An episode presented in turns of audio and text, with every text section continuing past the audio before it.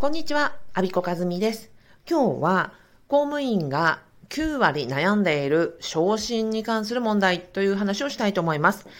今月9月の公務員限定のオンライントークイベントパブパブのテーマは公務員の昇格、昇進、昇給、いわゆる昇進全般の問題を取り上げます。えっと、これについてね、どうして今回これを取り上げるかという話をしたいと思います。で、まずはこれ9割の公務員が悩んでるんじゃないかな、もやもやしてるんじゃないかなというのが印象でして、ただこの昇進問題って職場ではなかなか言えないじゃないですか。あの、同期とか話せるわけもなく、あの、ね、生々しい脂っこい話なので、職場ではむしろ言え、言いづらい。だからこそ、同じ公務員という立場で、でも全くその職場が違う人たちと、あの、ニュートラルに話せたら、何か糸口が見出されるかなと思って、えー、今回テーマ設定しました。ご要望もね、多かったですし、お悩みの中、中身としても非常に多い内容です。で、えっと、まず今日は公務員の昇進に関する悩みというのを大きく4つに分けてみました。お悩みのね、あの中身。まずは、えっと、1つ目は採用形態の壁です。えっ、と、キャリアとかノンキャリ、それから専門職採用とか経験者採用とか先行採用とか、まあ、いろんな採用形態があります。で、基本的にはその偉くなれるキャリアと呼ばれる、あの、採用形態と、ノンキャリと呼ばれる、まあ、そこそこの形態と、によって分かれるわけですよね。じゃあ、この、えー、採用形態な、ね、えっ、ー、と、偉くなりたい人が偉くなれるような採用形態だったらば、まあ、ここは基本トントンといくでしょう。ですけれども、えっ、ー、と、キャリアの方でも、例えば家族ができて転勤がとか、いや、あの、人事異動、こっちには行きたくないとか、まあ、いろんな問題があったりする。逆に、えっ、ー、と、偉くなれないノンキャリ採用なんだけれども、でも、えっ、ー、と、実力があって、いや、自分はもっと偉くなりたい、偉くなりたいというか、もっと、あの、職務をね、あの、全うしたいとか、もっとやりたいことがあるのに、それで採用形態の壁によって阻まれているというお悩みがよくあります。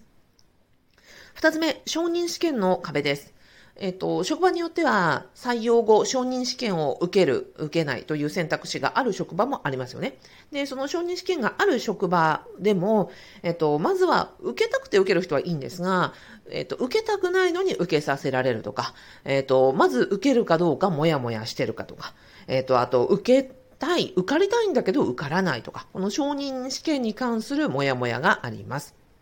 もっと言うとね、承認試験ない職場もあって、私の元職場そうだったんですよね。なので、なんかこう、採用形態でずっと一生決まってしまうというのがあって、その承認試験がないこと自体も私にとっては結構モヤモヤの一つではありました。三つ目、えー、昇進後の、えー、モヤモヤです。えっと、次の、まあ、一つ階級が上がった、まあ、平から主任、主任から係長、係長から補佐、補佐から課長、課長から、えっと、次長、部長、局長というような、まあ、階段あると思うんですが、昇進はしたんだけれども、昇進後の悩み、え、こんなはずじゃなかったとか、管理職ってこんなんなのかとか、その、えっと、偉くなったはいいけれども、その後が辛いというお話がよくよそれられます。ここまでは自分自身のモヤモヤでした。採用形態の壁、承認試験のあの絡み、それから昇進後の悩み。そして、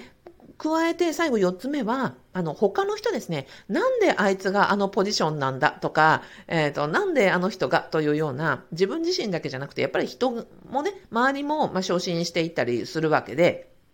その人事異動や、まあ、昇進、昇格に関して、人と比べてどうのこうのという悩みがあります。なので、えっ、ー、と、公務員の昇進に関しては、4つ、採用形態承認試験のこと、昇進後のこと、それから人との比較の問題、この4つがあって、これがこう、相まったですね、相当もやもやするし、職場ではぶっちゃけた話ができないという、あの、苦しいところなのかなと思っております。え9月25日、えこんな問題を語れる会を開きますので、えご興味あられましたら、ぜひ、えっ、と、このコメント欄にイベントのあの、詳細貼っておきますので、イベント欄ご覧になってみてください。最後までお聞きいただきありがとうございました。アビコカズミでした。